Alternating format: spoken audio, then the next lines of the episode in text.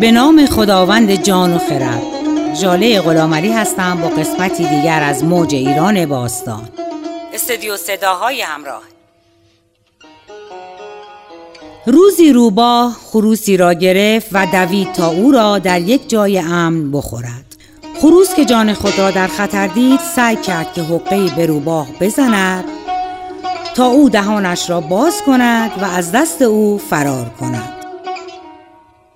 بنابراین او گفت اگر مرا ول کنی در حق تو دعای خیری می کنم اما روباه که خیلی زرنگ بود جواب نداد و در دلش گفت اگر دعای تو اجابت می شود برای خودت دعا خروس دوباره گفت اگر مرا آزاد کنی هر شب یک مرغ چاق و چله برایت می آورم روباه جواب نداد و در دلش گفت تمام کسانی که گرفتار می شوند همین حرف را می زنند.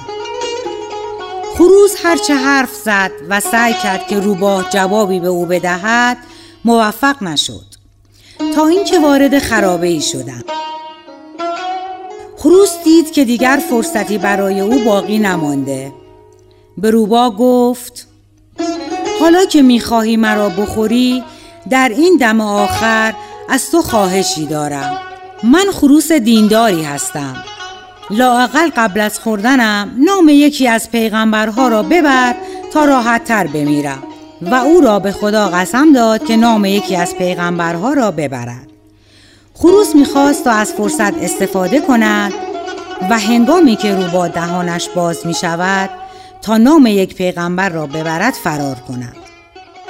روباه که خیلی زرنگ بود متوجه منظور خروس شد.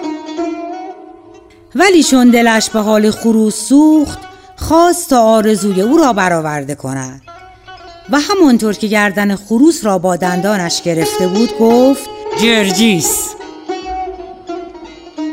همانطور که می‌دانید جرجیس که از پیامبران عهد قدیم است.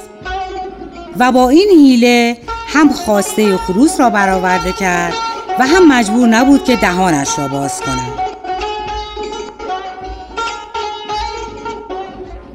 این ضرب المثل زمانی استفاده می شود که کسی از میان چیزهای مهمتر و معروف چیز گمنام را انتخاب کند یا چیزی را پیدا کند که مناسب حال او باشد. تا ضرب المثلی دیگر خداوند یار و نگهدارتان باد.